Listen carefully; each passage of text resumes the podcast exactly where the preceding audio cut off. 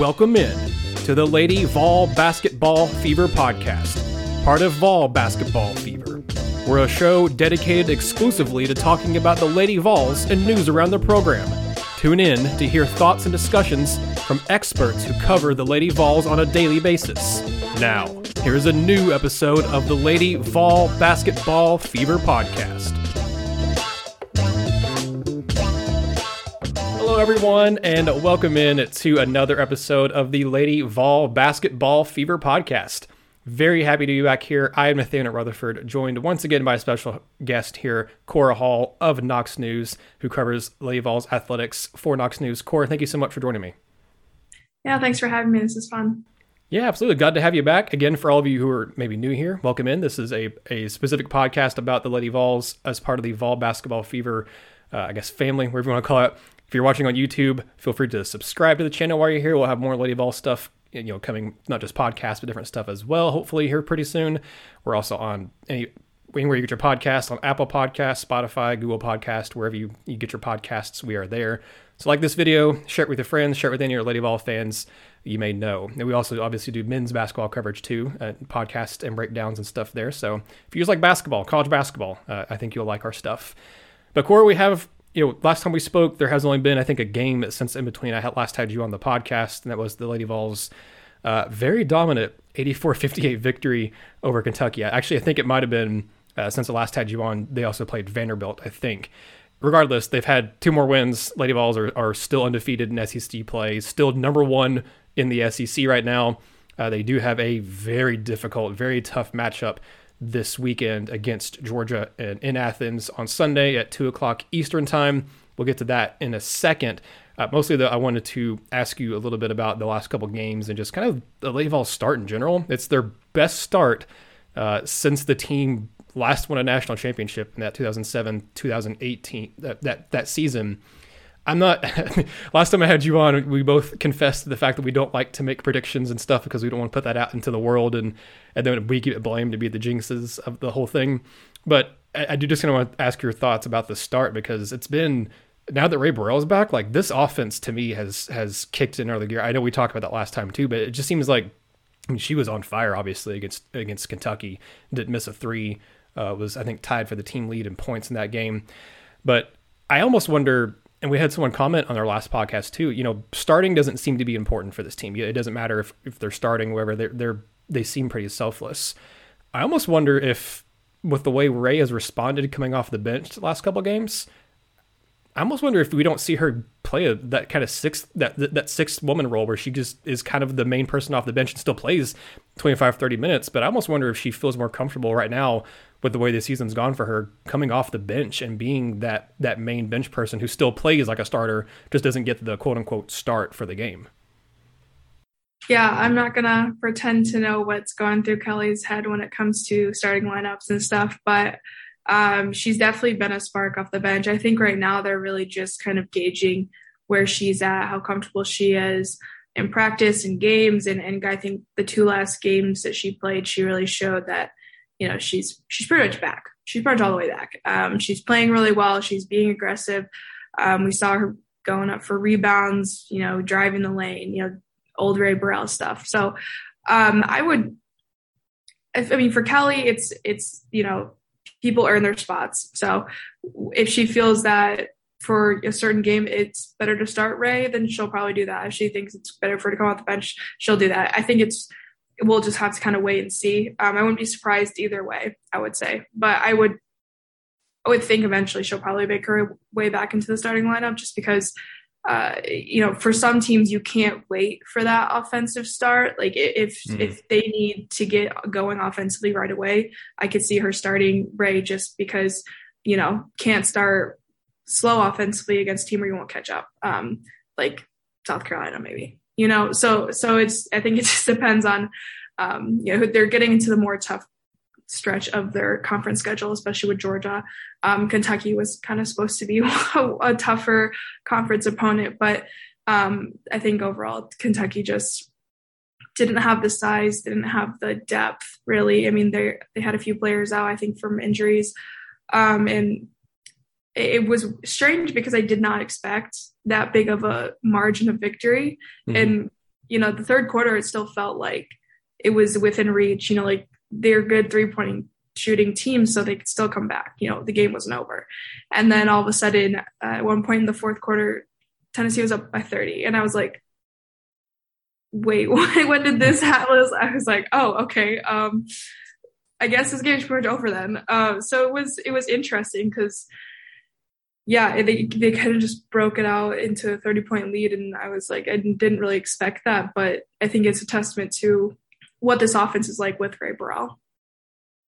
Yeah, and I think that Kentucky game was interesting because you mentioned it. Like, I mean, they were down 17-11, I think, after the first quarter, and then suddenly, like you said, I mean, they just piled on in the second quarter, piled on more in the third quarter. By the time we're in the fourth, it's like, oh, this game's pretty much over. Like, this is they can just kind of cruise to a victory because it, it seemed like Kentucky had Rhyne Howard and sometimes Jazmine Massengill was able to do some stuff. That was that was about it. Like they they didn't have a third option that was really doing a whole lot for them on offense. Uh, even with Tamari Key being out for the whole second half um, in that game, I mean, they couldn't get much going offensively. Uh, Kentucky couldn't. And actually, that leads me into a question I, I had. You know, I, I, sent you stuff over before we did this podcast. I know there's not really an update on Tamari Key, but you, you will be speaking with um, you in the media, just in general, will be speaking with Kellie Harper on Friday. Uh, we're recording this Thursday evening right now. Um, but I know, I think it was, they said after the game, uh, correct me if I'm wrong, but Kellie said after the game that Tamari's basically day to day, and it didn't really seem like it was that too severe of an injury to Tamari. Is that correct? Yeah, they said it was an ankle injury. Um, I would assume that it's not um, more of the severe of like an ankle sprain because they didn't say that she was going to get any like testing done on it, you know, to see if it was broken or to see if this or that. So I'm assuming it was more of a minor ankle roll or sprain or whatever specifically happened. But um, yeah, she said day to day, we'll probably get an update tomorrow. I assume it'll probably be a game time decision. We probably won't get a definitive answer. Um, but you know, I, I, based on kind of the way Kellie was talking about, it doesn't seem too super serious. So like, I wouldn't be too worried about her return. She, she might not play Sunday or might just play limited minutes, but I don't really see that as an injury that's going to take her out for a while. I mean, like every athlete rolls their ankles like constantly. I think anyone who's played a sport knows that struggle. Yeah, no, absolutely. Yeah, and and, and that's very important for her to get back uh, as quickly as she can because I, I think it was you, you and I last time had a discussion that I think she's she's the most important player maybe the team because I think Rae and, and Horston obviously get a lot of attention because of their offense. And well, Horston does, I mean, she does everything. She can rebound, she can assist, she can steal, she can block. she, there's not really anything Rae, uh, Jordan Horston can't do. Um, but I think what makes the Lady Vols different, what, what, provides them an edge, and what's made them especially such a, an elite defensive team this year is Tamari's post presence and the fact that teams just cannot score in the post against them. I think, yeah, last time we had had you on, we were talking about the. Uh, oh, what game was it? Whatever game it was, it was an I think the Ole Miss game where they she Tamari had multiple blocks and they just didn't have like any points in the paint. Like it's very important for her, like you said, with the Lady Vols having their really starting to get to the meat of the SEC schedule here with Georgia coming up, South Carolina coming up, UConn coming up. Like this is this is a really good time. This is a this is a really important time for Tamari to be in, even if she's not 100% for this Georgia game. Like even just playing 15, 20 minutes is I think huge for her in this game, huge for Tennessee in this game because they're going to need it. Because as we get to in a second, uh, Georgia's not a not an easy out this year at all. Yeah, and I think even more than like her offensive production, which has been really consistent, is the fact that like when she's on the court, she's obviously six six. So the game plan changes offensively for the other team because you can't drive the lane and get around her because especially when they play kind of like their zone that's built around her, she just kind of floats in the paint and just waits for anyone who like dares to drive and just tracks them blocked. And and we saw that with the Texas A&M game because they kept trying to drive the lane, get a layup, and she had a lot of blocks. So um, it just it changes the way that other teams have to approach Tennessee offensively, and if they don't have to compensate for that, then it makes the game different, like the whole game. Um, even though Keyen Green is great, she I have thought that since the beginning of the season that she was going to be a, an impact player for them. She's got great post moves. She's really strong. She's great on defense. She's not afraid to take charges. she's a great player for them, but she's also not six six. So there's just like a, a difference you have to account for when Tamari is on the court. Yeah, absolutely. I mean, there's not been very many six six or, or taller post players in, in college basketball for on the women's side. So yeah, no, it's she makes a big difference uh, defensively. But like like you said, her offense has come along too, and she's been better offensively this year um, than at any point so far in her Tennessee career. Which you know you expect progression, and, especially in year three. But I really have been again very impressed by the development that Kellie Harper's had with the roster and just her coaches and stuff too of developing these players and specifically with with Tamari and with Jordan Horston like the look at you where they were in their first year at, at UT and where they are now and it's like wow they're the talent talent was always there but it's been molded and shaped into um, some really high end uh, production for the team this year too.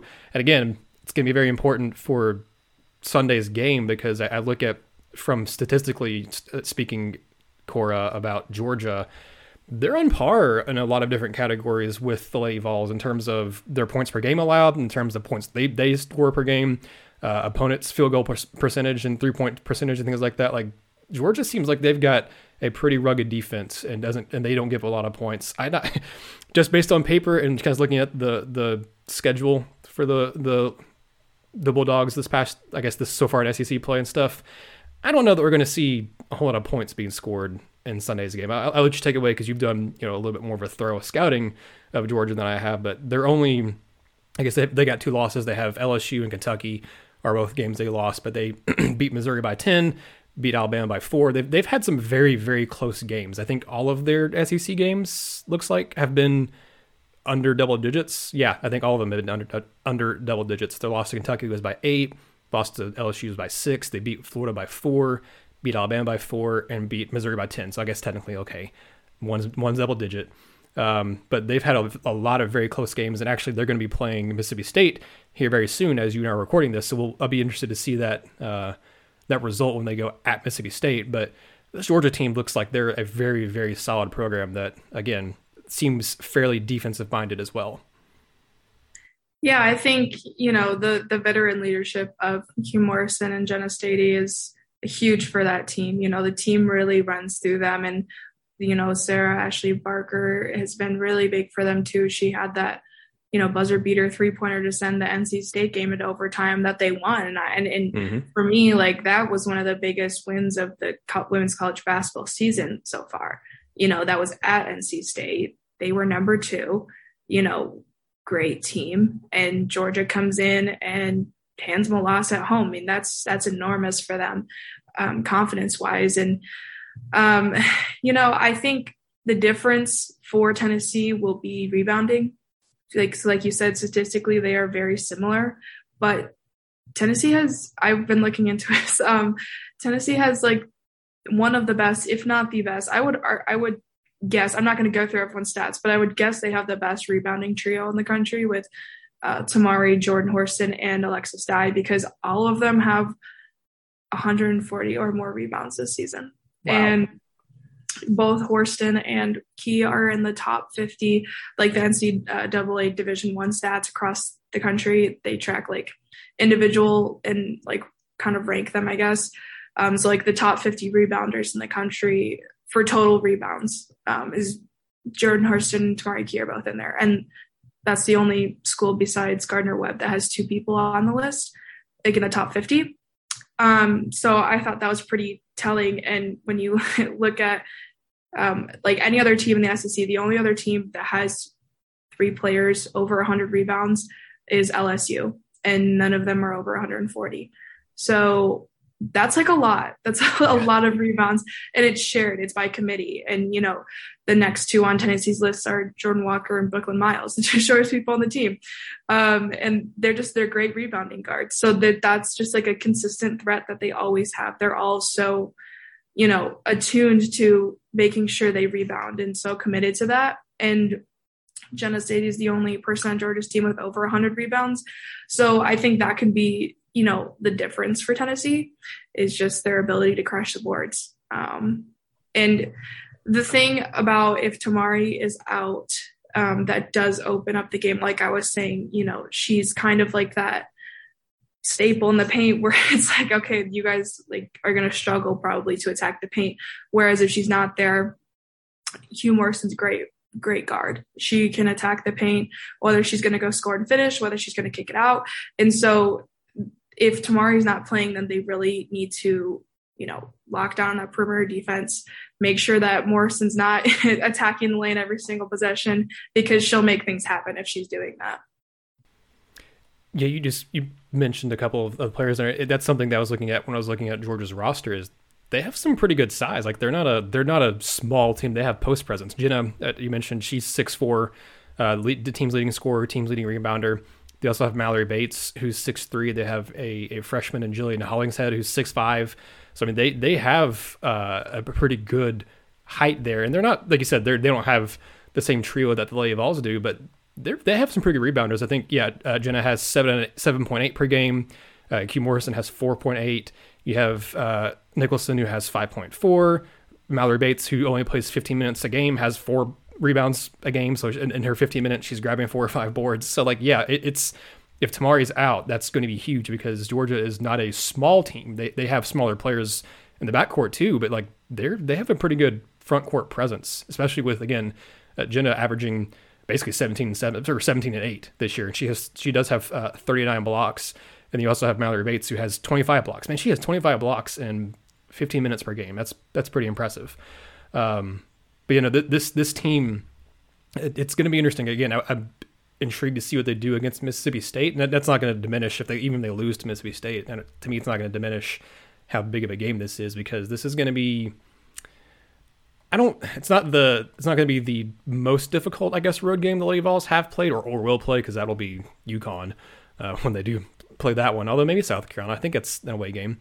But this is going to be. I mean, it's a it's a tough road game. I don't know like how big the turnouts typically are for the Georgia women's basketball, but I imagine it being just down in Athens and it being a weekend game. I imagine there's going to be quite a few Lady Vol fans that show up from that game too. But it'll be from looking just very quickly uh, through the schedule. I think it will be the toughest road environment or the toughest road matchup the Lady Vols have had this year.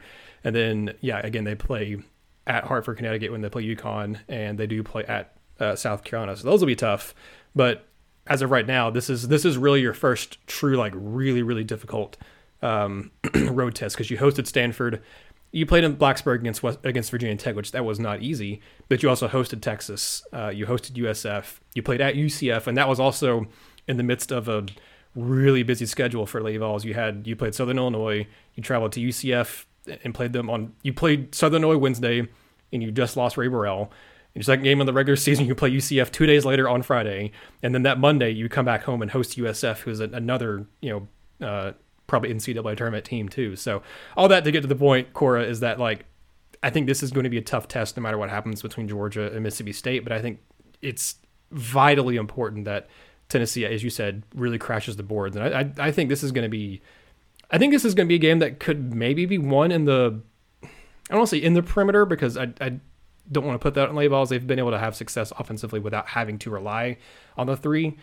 But if Rae Burrell and Tess Darby can do and kind of maybe not replicate exactly because again I don't think Rae's going to go perfect from three again. But if they can replicate to an extent what they've done the last couple games, that is that that to me is the big X factor for Lady Vols and what they were missing earlier in the year was consistent three point shooting. If they if if Tamari's healthy and is able to play, and even if it's not even Keyen Green's the, the main post presence, and you have Alexus Dye who can do stuff down there too, if they're able to dish it back out and have Rae and, and Tess shoot threes and make threes, I mean, that's that's a huge difference maker to me. That's that that is reason enough to pick the Lady Vols in this one. Yeah, and I think both Jordan Walker and Jordan Horston are pretty consistent three point shooters as well, even though they don't take a lot. Usually, you know, if they're taking two or three a game, one is going to go in for sure. So, I mean, having that threat on the outside is really important. But, um, I mean, I think a lot of it will be kind of won and lost in points in the paint because that's something that Tennessee thrives off of absolutely. Mm-hmm. Um, and it's something that, uh, you know, a lot of the offense, while it does run through Morrison, runs through Staiti at Georgia. So, you know, points in the paint are going to be huge. And I think, um, you know, Georgia has a great three point shooter and Barker. And so it, it just, I think there's going to be a lot of moving pieces, but the paint is definitely going to be a point of emphasis. Um, I was going to say something and I forgot, so we can move on. yeah, well, we can move on. If you remember it, we'll, we'll obviously come back. Oh, I was going to say, I was going to say mm-hmm. um, that Tennessee has three road games in the SEC that they've won, and I think Arkansas was still a pretty tough environment, especially with That's the officiating in that game. So I think like this team is very battle tested, in my opinion. Um, so I think, and I know that people have said things about I think it's Stegeman Arena in Athens. It's like a weird environment to play in. So I guess we'll see um, how it is Sunday. I'll I'll report live from the location. But um, I think when it comes to road games, I think they're ready for it. Honestly. Well, if you want to follow and see where Cora is reporting live from, it, you can just follow her on Twitter at Cora Hall, and that's three L's at the end of Hall. Again, you all should be following her anyway if you're a Lady Vol fan. She has uh, great coverage there for Knox News.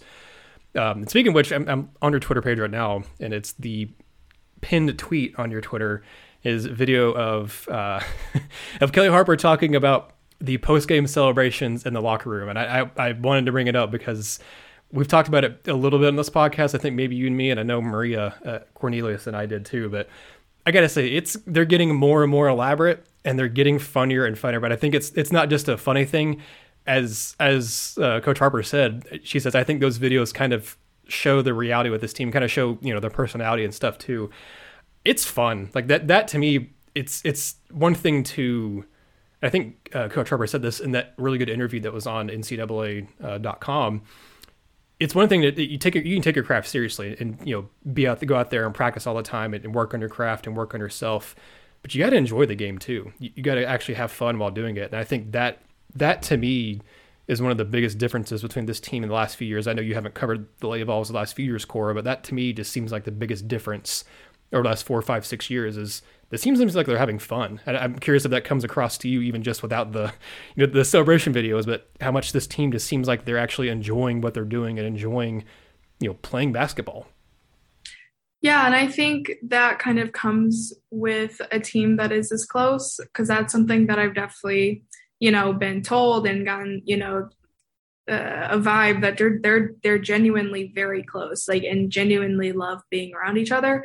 Um and i when i was talking to ray after the vanderbilt game i asked her because she's i i said this without actually like realizing it but she's the longest tenured person in the program at this point because mm, she was here before kelly and her staff and um, she's the only senior, and all the other technical like senior grad students are transfers.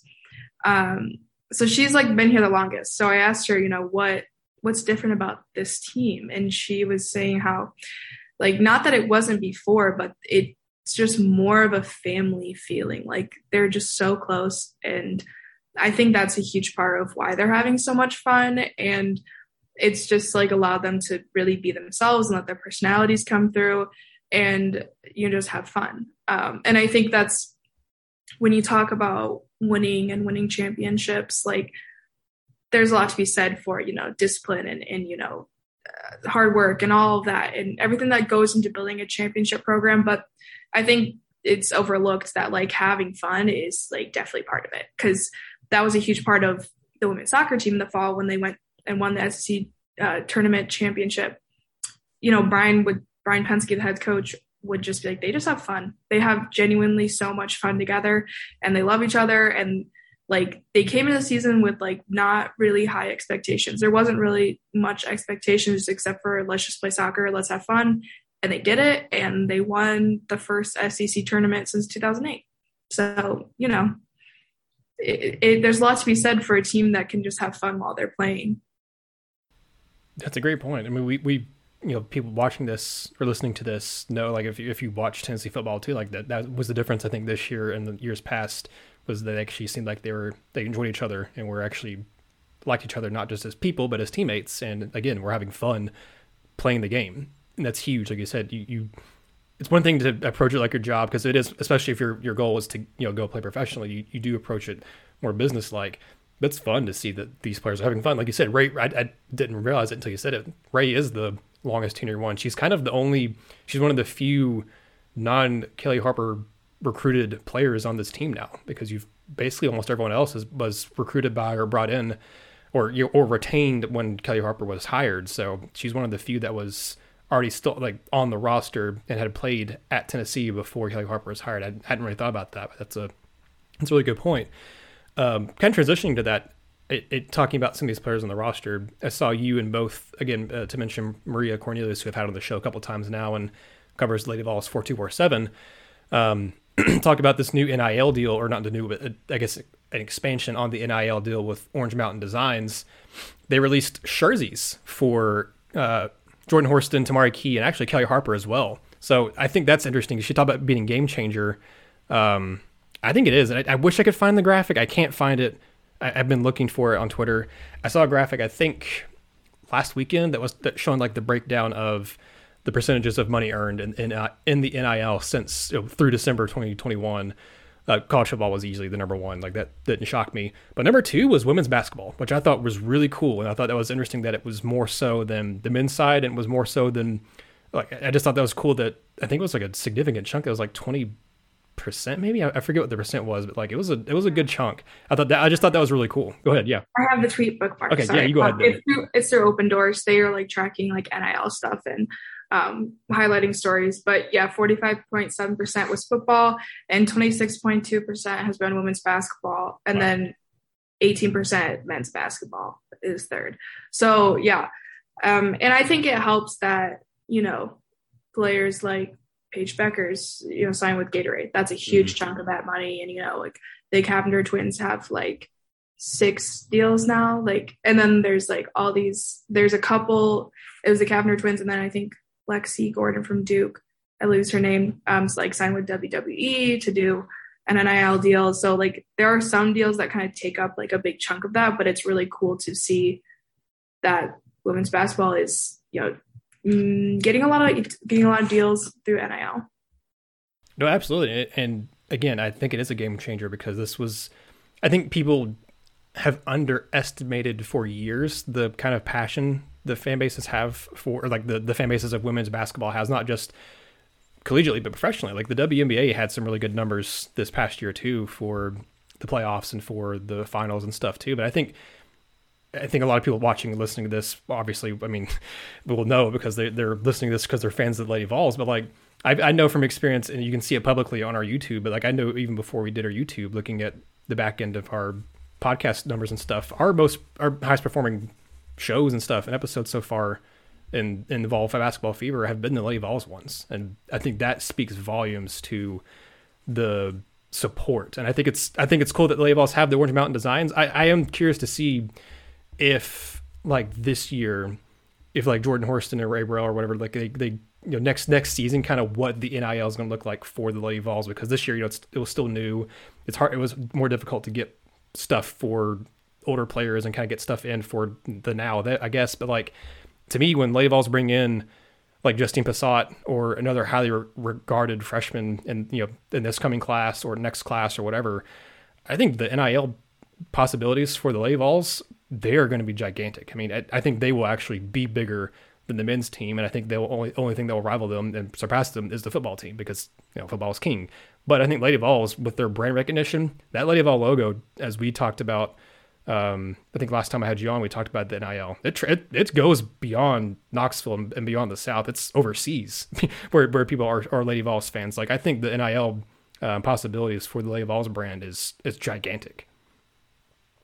Yeah, and I think it's you know like it's interesting to think about because like technically like you know like the interest in women's basketball and women's sports overall is on the rise right like mm-hmm. engagement's going up viewership is going up but it it's not like that interest hasn't always been there because um, I I am almost done with Raise the Roof about the story the book about you know Pat Summitt's 97 98 undefeated championship season their third championship in a row um, and there was a part where she talked about I literally just read this today she was saying they were averaging like over 14,000 um, people in attendance, which was mo- more than like six of the NBA teams at that time or something.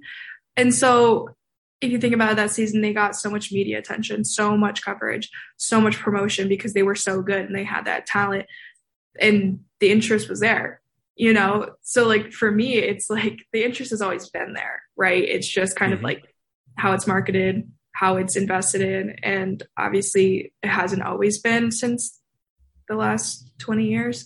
Um, but I think anyone who like doesn't think that the interest hasn't always been there, like is wrong, is very wrong. I absolutely agree with it. And as you're talking about that, I'm, I'm pouring through the uh, Lady Vols media guide because I want to pull up the numbers. Because you're right. Like I, I know from growing up in the you know when Pat Summitt was coach, like the there'd be times the women's the Lady Vols would would attract more fans than the men's team because you know look back in the Allan Houston and Buzz Peterson era, like there were there were times that the joke was always having the the in the rafters having the black curtains up in the top part of, of Thompson Boling because no one sat up there. They couldn't sell enough tickets to fill up the, the top parts up there, which now is unfathomable. But like Lady Vols, there were times where they would absolutely draw in more fans. Uh, I wouldn't know about per game, but definitely in certain games, draw in more fans than the men's team did. And I, I I'm gonna let you talk for a second longer while I'm looking through the media guide here. But I I I think you're right. Like the the support's been there, and like you said, it's growing. Like I myself, like I've always been a Lady Vol fan, but like my my support of women athletics has grown a lot too. Like I've gotten into uh, college gymnastics really big time in the last you know three or four years, and we my wife and I'll watch it every Friday night now that when that the SEC's going. Like we've started watching last couple years we've started watching three years i guess really like almost every friday night watching the friday night heights of on sec network and where we can get it. It's now it's on espn we had the first one ever on abc the other day and that was a that was a close meet too. But I, I think it's just really cool because it's opening up some brand new opportunities. Like i said that that has always been there. The marketing just hasn't been there and now we're actually seeing espn pay more attention to women's basketball and pay more attention to just women's sports in general, and not just them. But I'm using them as an example because they're you know probably the biggest entity right now uh, in sports media. But like we're, we're seeing people pay attention to it more finally in, in media coverage and marketing. Everyone's like, yeah, the support's always been there. Like, why haven't you been doing this in the first place? And that, that's where the whole, you know, to unravel even further, that's where the whole conversation about like the equal pay and stuff comes from. It's not because the sport is less or that they you know or whatever it, it don't bring enough revenue in it's because the marketing hasn't been there and they haven't had the light shined on them like the men's teams have in past. Like that's a big reason why. So sorry i know i just kind of rambled but like, you can you can add wherever you want to there Cora i'm, I'm going to try to find these attendance numbers if i can. I, I know they're in here somewhere in this media guide. Yeah and i think the cool thing about the the jerseys is that you know i think there's probably a lot of hoops to kind of jump through to sell the actual like jerseys. Um, so for now, like that's a great replacement. You know, fans will buy them. It's great to have something with the players' names across the back. Um, I, am assuming those Kellie Harper ones will go just as often as the other two, um, because it's so hard to find women's basketball jerseys. Yep. Like even at the pro level, like Candace Parker could not even get uh, there's no jerseys for her. There's no jerseys for Kahleah Copper. Um, and she was the MVP of the finals. So like how how is this possible? You know, there's so much money that got left on the table after this guy won the WNBA finals of people who would have bought jerseys. Like absolutely. Cause the the jerseys in the WNBA last year were sick. Like yeah, they were the alternates, the the ones with the the black Chicago Sky ones with like the pinstripes were sweet. And I would I have bought, I would have bought a Candace Parker jersey if we could find them. Um, so I, you know, I Hailey Van Lith at uh, Louisville has her jersey available for sale now. So hopefully that kind of kickstarts it and they can start selling jerseys because I know people want them to bring back like the older Lady Vols jerseys, like Candace Parker, like you know Kellie Jolly, like those jerseys. People want them. So I think once it, they kind of figure out what kind of hoops to jump through to get those in production. Like, hopefully, we'll see them. That be that would be really cool, and I, I think it'd be cool too. Um, like you said, bring back some of the older players. Like, like be cool to have like an Alexis Hornbuckle or a, or a Shanna Zolman, or like yeah, like you said, just be cool to have some of those players like that from the past. I know a lot of fans who've you know been following Lady Vols for decades would love to have something like that.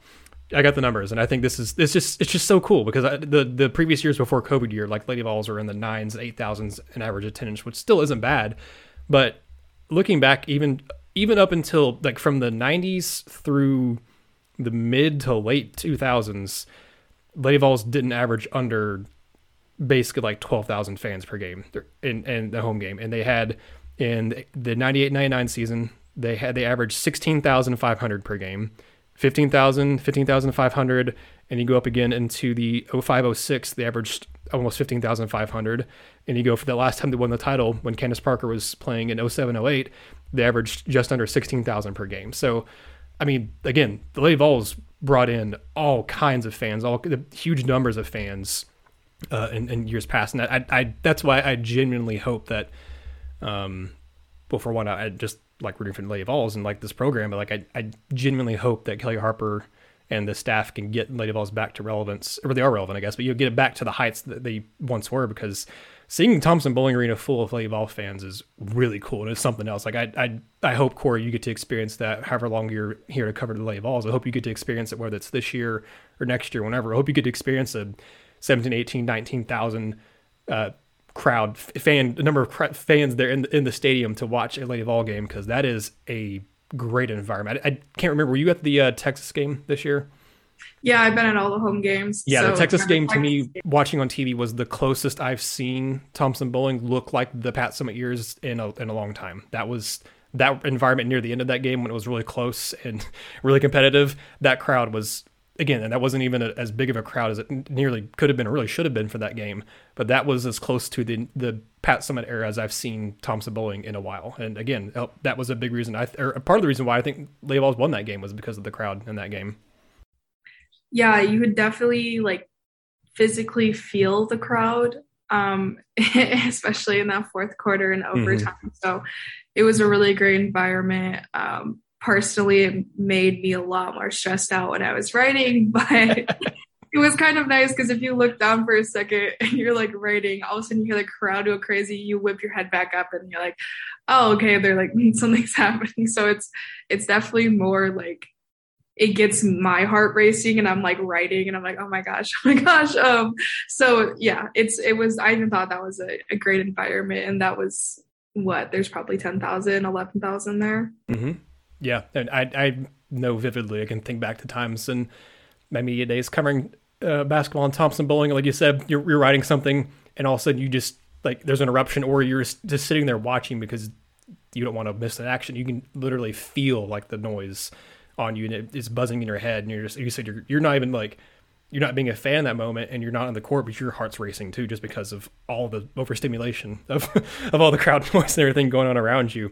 Uh, well, well, Cora, again, I want you to, before you get you off here, I want you to plug anything you have on Knox News for the Vols. Again, it's been a kind of light week this week because they're basically kind of on their bye week, uh, which has been worked out for Tennessee with Tamari Key's injury, but so I know there's probably not as much this week, but I know you will definitely have stuff coming, you know, after the Georgia game and moving forward for SEC play. So if you have anything you want to plug specifically on Knox News, currently, let us know if you have anything coming down the pipe that you want to uh, to let, let them know what's what's coming down.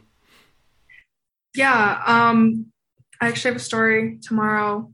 That's I think it's gonna run in the morning um, about Brooklynn Miles. So keep an eye out for that. It's really it was a really fun story to write because um, I guess talked to her dad, who was her personal trainer her whole life, and you know they have a really special relationship. So it was really awesome to kind of hear about that and how that kind of helped her in her trans- transition to Tennessee because like, she came in made immediate impacts, right?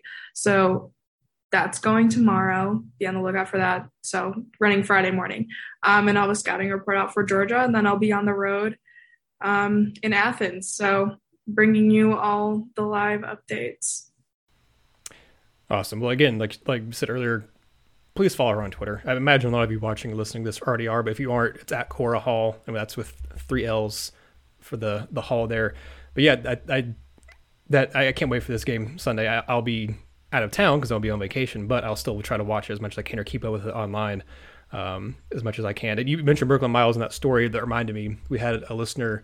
Um, her name is Connie. I think her and actually a couple people who've who said it to me on Twitter when I was talking about on the men's teams, the guy Zeigler, and they I thought they made an app comparison. They said, you know, actually he reminds me of Brooklynn Miles and vice versa. Just the way they're both are smaller players, very feisty, very tough on defense, and just the way they play. I thought those are pretty apt comparisons. I feel like they're both again small guards uh, for the respective sport, but they have incredible motors, and I, I think. Brooklynn Miles is going to be, uh, as I said, for the men's team, Zakai Zeigler is going to be a fan favorite for the next few years. I think Brooklynn Miles will develop into a fan favorite for Lady Vols and, and Vol fans because I love her attitude. I'm, I'm very I'm very interested to read that piece when it comes out that you've written. Yeah, I think she already is fan favorite from oh, yeah. Twitter. Um, those 10 second violations, those videos have like so many views and people loved it. Um, and she's also great with Twitter. She retweets a lot. She, you know, likes fans' posts. And so, like, I think she's already kind of won everyone over. Um, and she's smart for that. Very smart for that. Well, again, Cora, thank you so much for coming on here, and thank you all of you who have watched slash listened to this episode of Lady of Vol Basketball Fever podcast. Really, really appreciate it. Again, if you haven't subscribed to the channel yet, please do like this video, share it with your your friends, your family, your Lady of Vol fans you know in your life. Uh, subscribe to us on Apple Podcasts or Spotify or wherever. You can also follow us on Twitter at Vol Hoops Fever, and we're on Facebook at Vol Basketball Fever. So give us a like, go give us a follow. We'd really appreciate it. And again, go follow Cora at Cora Hall with three L's. Signing off for Cora, I'm Nathanael, and this has been another episode of the Lady Vol Basketball Fever Podcast.